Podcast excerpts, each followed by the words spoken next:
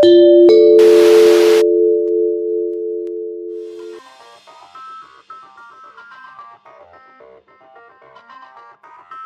for today's Heat Treat Radio episode is provided by ThermProcess 2023, the world's leading trade fair for industrial thermal processing technology. Learn more about the show at www.thermprocess-online.com. And welcome to Heat Treat Radio, a podcast from Heat Treat Today. Whether you're listening to us or tuning in via video on heattreattoday.com forward slash radio, we're glad to have you. On the podcast, we tend to cover cutting edge technologies for in house heat treat, but today we're hearing about three of the most underrated heat treat processes and why these solutions shouldn't be neglected. As part of the Lunch and Learn series, podcast host and Heat Treat Today publisher Doug Glenn has brought many members from the team to learn. Alyssa Bootsma, Evelyn Thompson, Karen Gantzer, and myself chime in with questions for today's guest, Mike Moiseau the general manager at Erie Steel, a metallurgical expert with significant experience in the automotive industry. Without any further ado, let's take a listen. There's some underdog heat treat processes out here. Can you? Let, let, I'd like to get to three if we can today. So let's give us. What do you think? Number one, which one? Let's start with stress relieving. So all ferrous materials, all steels, if you're in during the course of, of manufacturing or processing, they have some residual stress that is, that is left in them. So a, a common uh, thought about stress relief, you have a weldment and you stress relieve it so that the weldment stays and it's not going to move around. Um, so any cold working operation, a cold forging, stamping, fine blanking, all of those things, because it's done at ambient temperature, there's mechanical action in the material, those all impart stress on the parts. So, machining, turning, grinding, all of those things impart stress into a part. So, how is that relieved? Okay, it can be done thermally, it can also be done mechanically. Thermally is the most common of them. And so what I would like to talk about is not so much stress relieving weldments as it is stress relieving manufactured components. So really, if you're going to have a, a comprehensive analysis of, of the heat treating operation that needs to be performed on a, on a manufactured component, a gear, a shaft, something of that nature, then you need to take into consideration what are the prior existing stresses in the part, and then what effect is that going to have on the part. So many times during the course of my career, I've had a customer come to me and say, the part I gave you was correct. And you've given it back to me and then fill in the blank. It's warped, it's changed size, it's shrunk. There are all of those things. What have you done in your heat treating process? And really, you have to back up all the way to the beginning of how this part was manufactured and deal with all of those component steps in order to answer that question properly. And stress relieving is one of the answers. It's not the answer, it's not the only answer, but is one of them that has to be considered. So I got so I got a question for you. We can jump in a little bit because for those of us who might not know what a stress is in a part, is it? Can you simply explain? Like I'm going to give you an example. Tell me if this is even pertinent. A coat hanger, right? Yes. If I bend it or whatever, is that is that inducing stress? I mean, is that what's causing stress? What makes stress in the part? You've actually cold worked the part.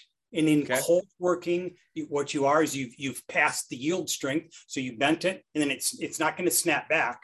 So you cold worked it enough that you've actually got plastic deformation and there is stress. Okay. So that's one way we get stress. That's that's the mechanical way of getting stress in there. Right. Now, right. when it's stamping, think about even though a stamping is flat, because the die has come down in the perimeter of that and maybe internal holes and things where you've sheared the material, you've imparted stress there. Right. So those need, so if you harden it or case harden it or whatever you might do with that stamping, you have to take into consideration how much stress is there. And if I don't relieve it, is it going to do that at some point in the part's future that's going to be detrimental to the part? Uh, when you get a stress in a part, that's the area, wherever that stress is, that's a weak spot, right? So meaning it it potentially could break before other parts. Yes. So at the absolute extreme, that, that could happen. Yes. Okay. More often than not, what you have is that's an area that's been cold worked and, and it's been deformed. So when it stresses, it's going to somewhat relieve itself. It may not relieve itself 100% all the way, but it will somewhat relieve. So whatever shape or form you've put that part into, it's not going to hold that form forever. So, Mike, you mentioned that it's not the only way to stress relieving is not the only way to alleviate the problems. What would be some alternatives to stress relieving? Sure. So, thermal stress relieving is by far the most common. There, there is a process that's called vibratory stress relieving. So, again, in order to relieve the stresses in a part, you have to impart some energy in it. So, something between 800 and 1200 Fahrenheit is typically used in stress relieving. Okay, so that thermal energy goes into the part and it relieves the stresses. You could also do that mechanically by a high frequency vibration. So that is used, yeah, it, it's not as common. Um, it's, it, I, I believe that it's actually a proprietary process, if not patented. Um, but it is utilized because you'd want to do that in something that you did not want to subject to 800 degrees Fahrenheit or 1000 degrees Fahrenheit because that doesn't come for free. Obviously, in a ferrous material at that temperature, you're going to have some oxide forming on the part, and you may or not be able to utilize the part in its final function, you know, with that oxide on it. Those, those are typically the two ways to do it. I mean, can it occur naturally over time? And the answer to that is yes, but yeah. none of us have that kind of time to. yeah, we don't want to wait to get rid of stress. I like talking about stress relieving. I need a little stress relieving. All right, anybody else? Yeah, I was going to ask one. So, um, you did mention how, or Doug was talking about how um, it doesn't necessarily mean that it's more likely to break if it's um, uh, that part is not relieved, but um, what parts would suffer the most if this process was done incorrectly? Probably weldments are, are the, the, detrimental effects of not having stress relieved a weldment would be the most significant. So if you think about it, when you're welding something, you're melting it so that you've got a whole range of temperatures proximate to the weld. Everything from room temperature at one end to where the weld is, you know, it's at 3000 degrees. So you have that whole range of things and that changes the, the structure of the steel. And if you would leave it in that condition, it could be susceptible to any number of things, embrittlement, accelerated corrosion, any number of things. So there's just, there's every reason to stress relieve something like that and almost no reason not to. Yeah. Is that so? That's weldment. Do they do stress relief after braze as well, or is that not as common? So typically not.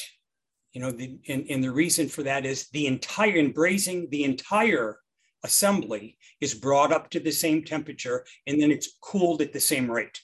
Gotcha. Yeah, yeah, yeah. That makes sense. That makes sense.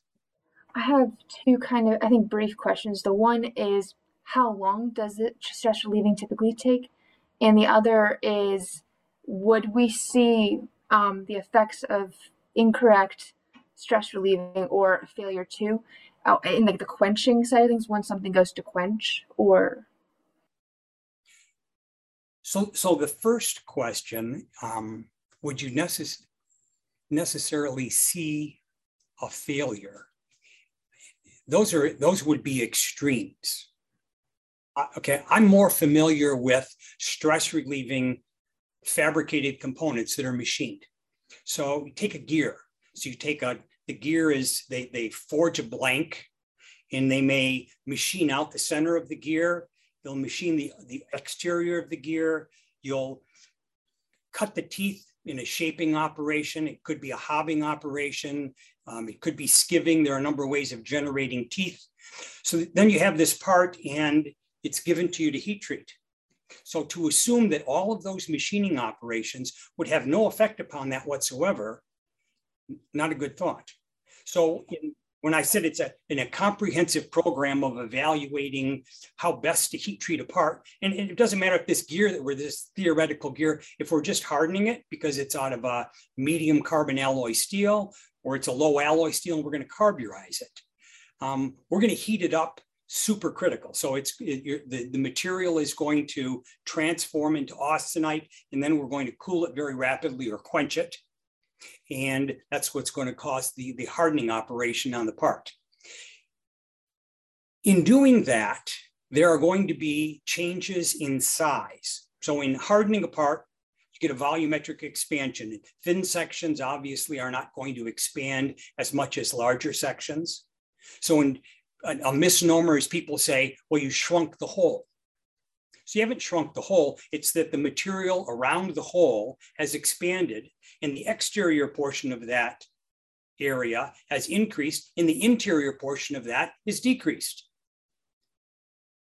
Okay, so if you have a spline in that hole, now you're on for something else because there are teeth form in that spline. And if it's in a, in a, it's in a long section, then how uniform it's been hardened has to do with how, wh whether or not it goes out of round or their taper. There are any number of things there. Those are all critical to the operation of this gear. But what we have to take into consideration is just the broaching operation. So we drill the hole and we put a broach bar through and cut all of these teeth. All of that has imparted stress in the part. So one of the preliminary things that needs to be done is you stress relieve the part, give it back to the manufacturer and have them measure it. And they say, oh, oh, it changed. So that change, that's not something that the heat treater can do anything about. That's the physics of what happens when you work harden a part. So that has to be taken into consideration. And all of that has to be addressed before we talk about what's the heat treat distortion. Yeah, yeah. Did we get both parts of your question, Bethany? Um, well, that part was so good that it doesn't even really matter. But the other part was um, okay. That was helpful, but it was how long does it take to stress relieve? Yes. Yeah. Um, so typically, if it's held at an hour or two at temperature, you know, the common commonly it's thought that a thousand degrees for an hour at temperature will relieve most stresses. Okay. Okay. Um, now, in a, in a, in a component part, um, we're going to go just we're going to go higher in temperature, just because it, uh, we're, although we're not going to go high enough to austenitize the part, we're going to go high enough in temperature that we know that we're going to relieve that. Yeah. Obviously, the difficulty is if it's done in air, the higher the temperature, the more scale that's formed. So you may want to do yeah, that yeah. in a, a, protective atmosphere or a vacuum or something like that if it's a precision component. Yeah, yeah, good. I got I got another one for you, Mike. I'm just curious. Then we'll move on to number two because we don't want to spend all day on stress relieving, although we could use it. What's the difference between stress relieving and like annealing? Right.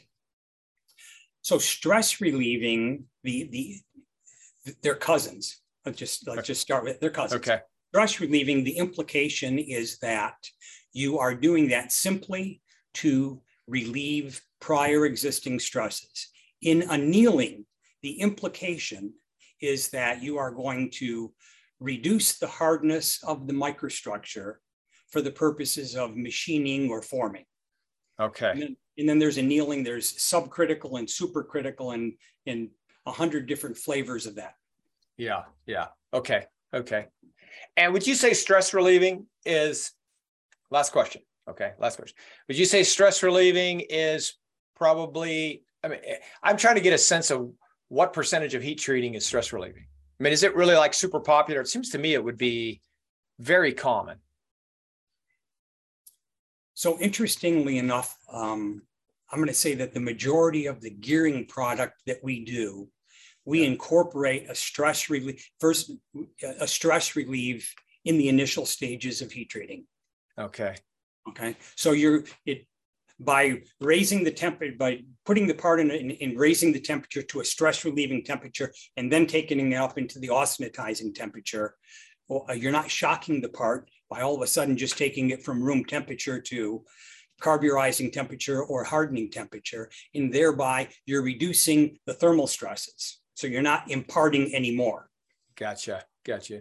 All right. So it, it so it's done. It it may often stress relief may often be done as a part of another process.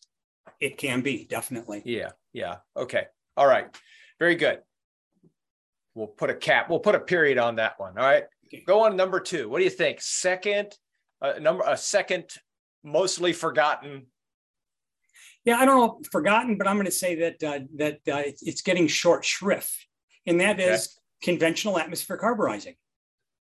So Okay. you know what? Uh, what's sexy in heat treating, and it's low pressure carburizing and gas quenching, right? Yeah. And and it, you, it it's growing very rapidly, and it's being used in a lot of applications. Um, so interesting in this industry. Um, we're, we're subject to the same ills that, that Mark Twain identified years ago, and that is to a man with a hammer, every problem looks like a nail. Okay. Yes. So, yeah, uh, low pressure carburizing and gas quench is going to save every distortion issue that, that's ever been known to man in, in, in heat treating. yeah. And it, it doesn't. It, it's another tool in the box. It's applicable to there, a lot of application. It's, it's a great process, but it's targeted and it's specific. You know, sometimes you need a screwdriver instead of a hammer. Yeah. So conventional carburizing, it, it's it's been around for 100 years. And you say, well, what's different today than what it ever was? And, and certainly it, it has everything to do with the control systems that are being used to control it. And it's Yeah. eminently more controllable now than it has ever been. And it is a precision operation and it has many applications. And by the way, it's far more cost effective than Okay. carburizing would be. So vacuum carburizing, you know, there's there's a multiple. Is it two? Is it three? Is it four? Depends on you know how you calculate cost of capital and and, and all of those things. But it's a multiple more expensive than conventional carburizing, To do vacuum carburizing. vacuum carburizing. yes. Okay. So should it be used in every application? I'm going to say no. I'm going to say Right. no. Should it? Are there definite applications? There most definitely are. Yeah. Yeah. Okay. All right. So so conventional carburizing, atmosphere carburizing. Yeah. Is that the way I guess that's the way we say it? Is Yeah. is another another largely forgotten, let's say, or not not doesn't get the it's not largely forgotten. I know it's probably fair, quite popular, but it's not getting a lot of discussion this uh, these days. Right. Okay. All right. anytime, Anybody? anytime there is a uh, an, an issue with a carburized part, Yeah. everyone knows to ask the question, why don't you vacuum carburize it? Yeah. And the answer to that is, how about if we solve the problem before we decide what it is that we need to do? yeah. Get to the get right. That makes sense. That makes sense. When we return, Mike will take a few questions about conventional carburizing before he shares the final, most underrated heat treat process. But first, a word from our sponsors. Brace yourselves for a Therm Process 2023, a show that has a history of being four and a half times bigger in non exhibiting attendee numbers than any North American heat treat trade show. Therm Process in Dusseldorf, Germany, is the world's most important platform for the presentation of highly innovative technology and environmental concepts for industrial thermal processing plants. From June 12th to 16th in 2023, attendees of Therm Process will experience the innovations to come and those that will drive future moves. Therm Process is part of the trade show quartet that happens every four years in Dusseldorf, Germany. The other events in the quartet are GIFA, METEC, and Newcast. Climate neutrality by 2050 means that the industry faces an extreme transformation that will be discussed at the Dusseldorf Trade Fair Quartet, including the challenges that the sectors must overcome and the innovations that machinery and plant manufacturers will offer to enable climate solutions. Learn more about attending Therm Process at www.thermprocess-online.com. Again, that's www.thermprocess-online.com. Now, back to the episode. At a very basic level, can you explain, you know, why do heat treaters use endothermic gas? Sure. So in, in atmosphere carburizing, we, we need we need a method of conveying carbon to the part so that we can enrich it. So that's what carburizing is. In the, in the, the carburizing portion of the atmosphere in endothermic gas is carbon monoxide. So carbon okay. monoxide, that's the reaction at the surface of the part that, in, that carbon uh, diffuses into the part, and that's how you generate a case in the part. Um, so uh, it's, it's a relatively inexpensive form of carburizing. So you use natural gas and air in what we call a generator, and that's how endothermic gas is generated. And then it's put into the furnace, and there's almost no air in a, in a furnace. So people think that you're going to look in a furnace and you're going to see flame. You, you never do, because there's the, the amount of oxygen in the furnace is measured in parts per 1000000 mm-hmm, mm-hmm.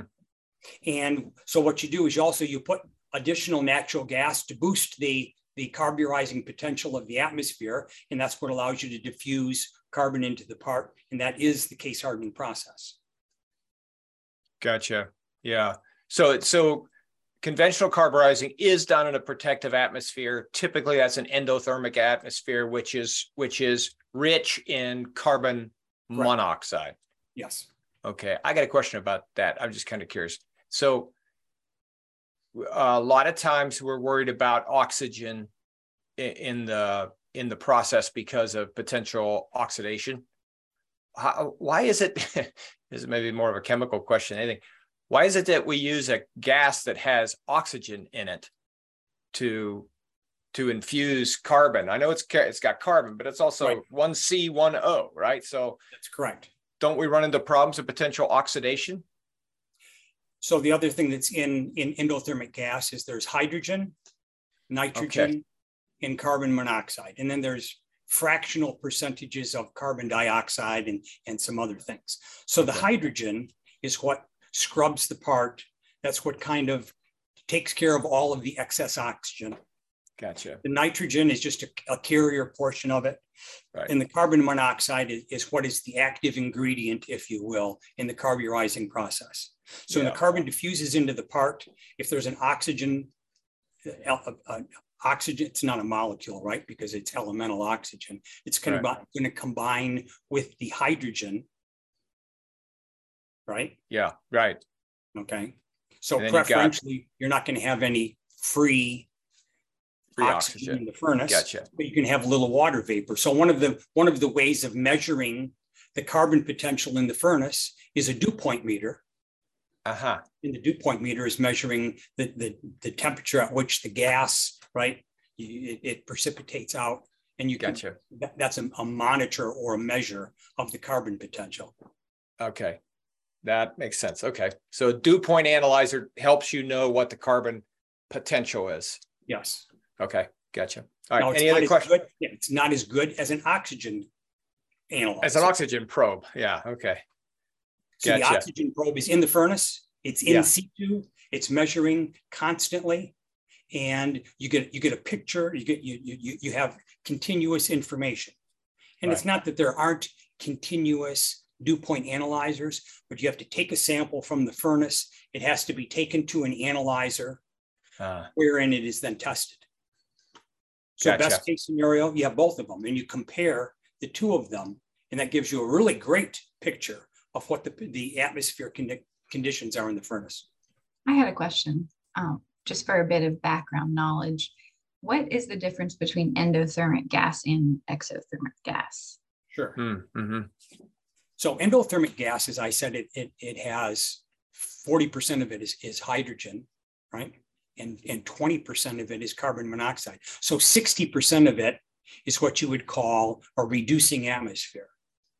So it's you, the way that you make endothermic atmospheres 2.7 parts of natural gas and one part of air, and you heat it up to 1900 degrees, and it's put through a, a nickel catalyst, and, and you you strip off the hydrogens, and and the gas dissociates, and that's what that's what results from it.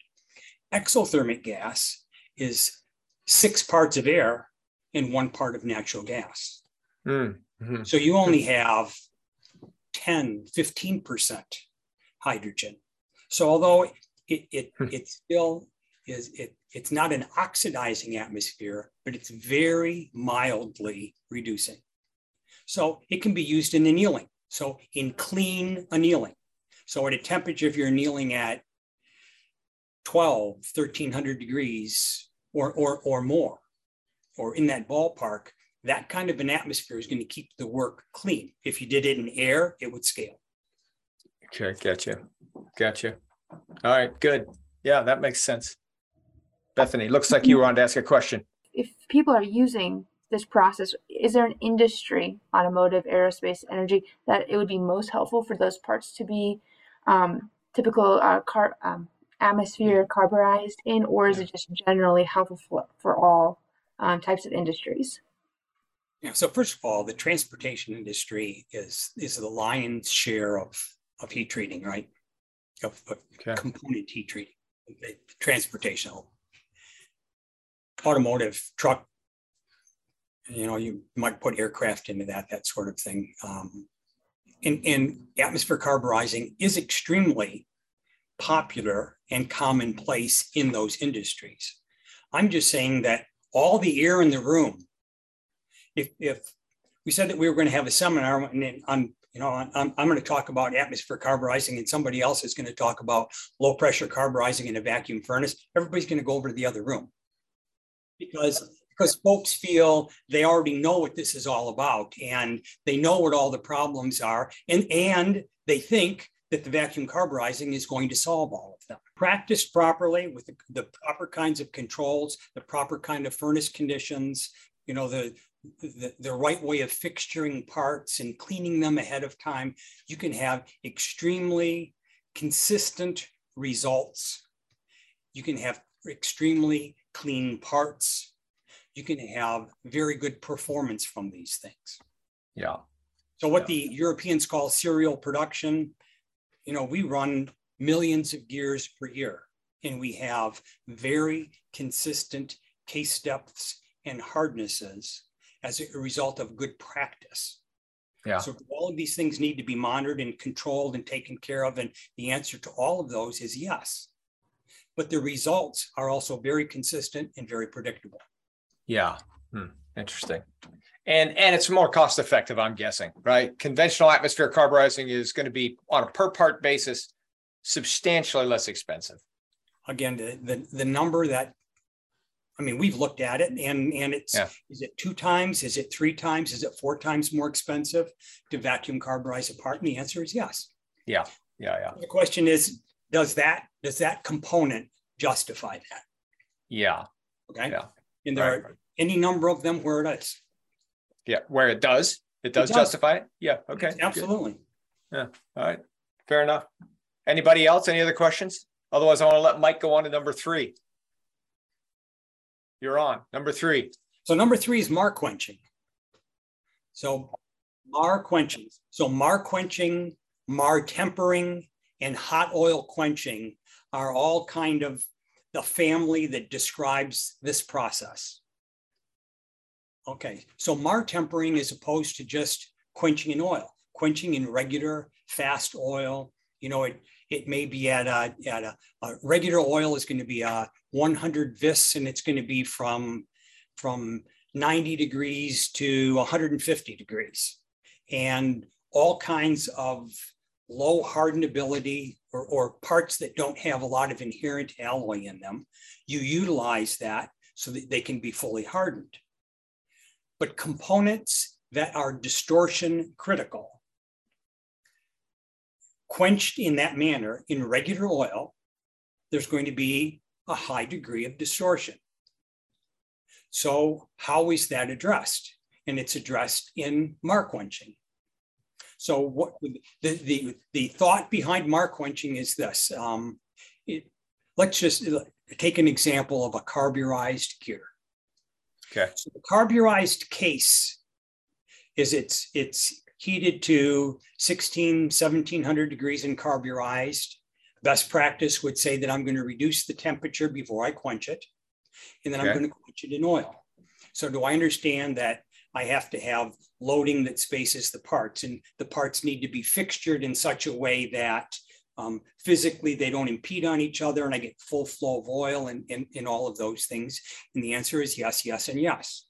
But then in the quenching operation, how about if we, instead of quenching them down to 160 degrees, so the martensite starts to form in the case at, let's say 450, and it's plus or minus some number, right? 25, 30 degrees, whatever.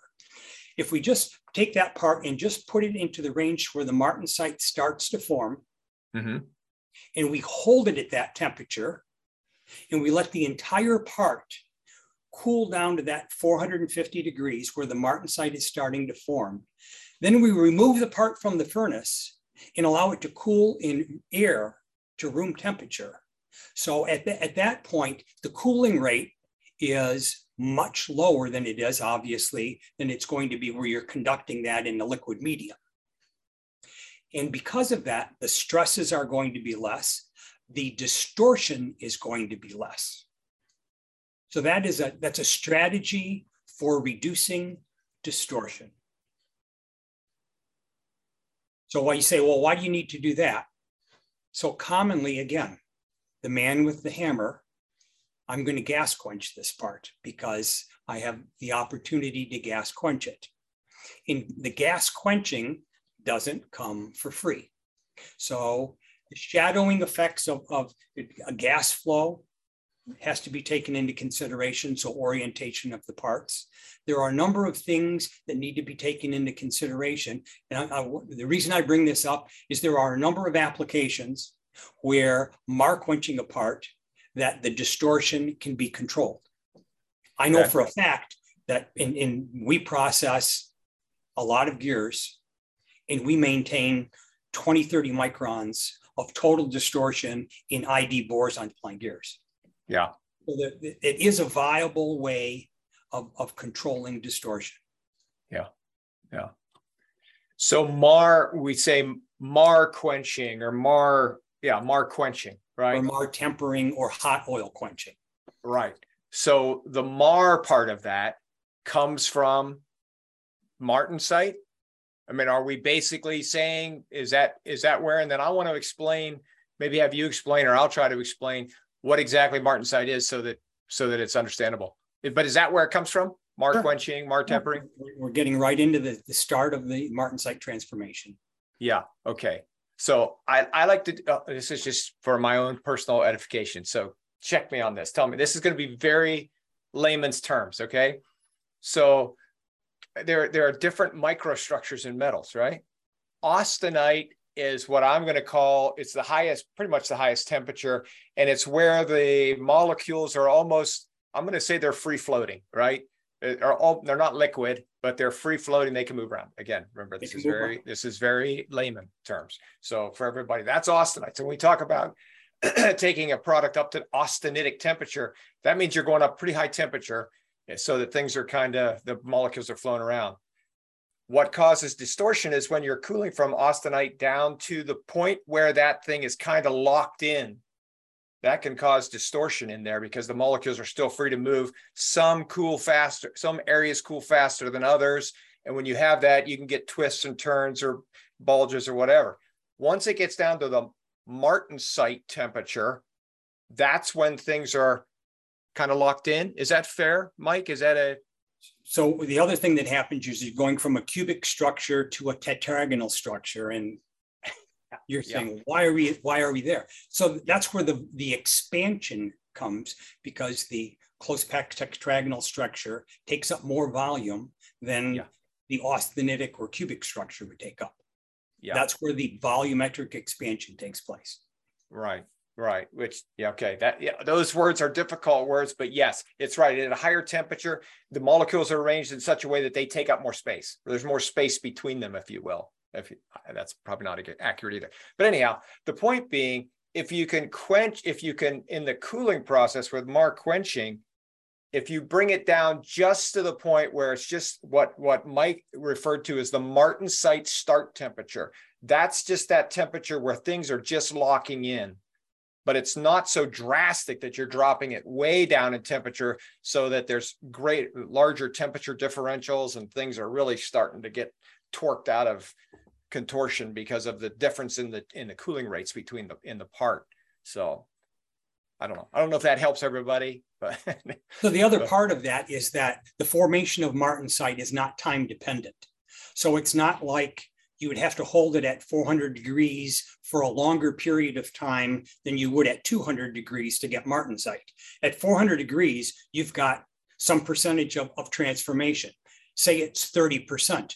And then, yeah. so this, the transformation is temperature dependent. Yeah. So because it's temperature dependent, if you could take it out and slow down the cooling rate, then as the transformation takes place, there's less stress. And if there's less stress, then there is less distortion. Less distortion. Yeah. So again, it, it's typically going to be distortion sensitive parts. Yeah. And, and distortion. So if you have a very, the, the simplest geometric shape is a sphere. Okay. okay. So um, there aren't any changes in section size in a sphere, right? It can be mm-hmm. rotated any, and you've got the same section size. So you, you don't have um, the kind of thing where one area is cooling more rapidly than another. Hmm. So, a major source of distortion, like a hole in a block, in one portion of the block is two inches wide, and the other another portion is an inch wide. To think that that hole is going to stay straight all by itself, that won't happen because there's more mass around one end. So by Marquenching it and slowing down the transformation, you're giving yourself an opportunity to reduce the amount of stress that's generated. It's the volumetric expansion in, in the thicker section than in the thinner section, and your, your opportunity to maintain that hole so that it stays round and it stays straight is much better. Mm-hmm. Yeah. Because otherwise, the thin section is going to completely transform before the thicker section does. Right. Transform to martensite or whatever. Yeah. So the extreme case in that is if, if that happens rapidly enough and there's a large enough change uh, differential in section size, the part cracks. Yeah. Yeah. Yeah. That's the nightmare for the heat treater. And it's always your fault, of course. Of course. Are there any instances when like that are, where it's definite that another um, way to to manage distortion would be better than marquenching? Sure. So again, what's currently sexy in this industry is is gas quenching things. Okay. And I'm going to say that cylindrical parts. So in, in cylindrical parts that have a thin wall, Okay. When properly gas quenched, will give you better distortion control, better size control than it would if you quench them in a liquid medium, such mm-hmm. as oil. And we, we don't want to forget the fact that, that marquenching can be performed in salt as well. Mm-hmm, mm-hmm. And there's some right. some real some real opportunities. Um, you know what this that you know that might if we're going to talk about a fourth one, it might be salt quenching because that's yeah. one of those things that's not commonly utilized and there's some real opportunity with it.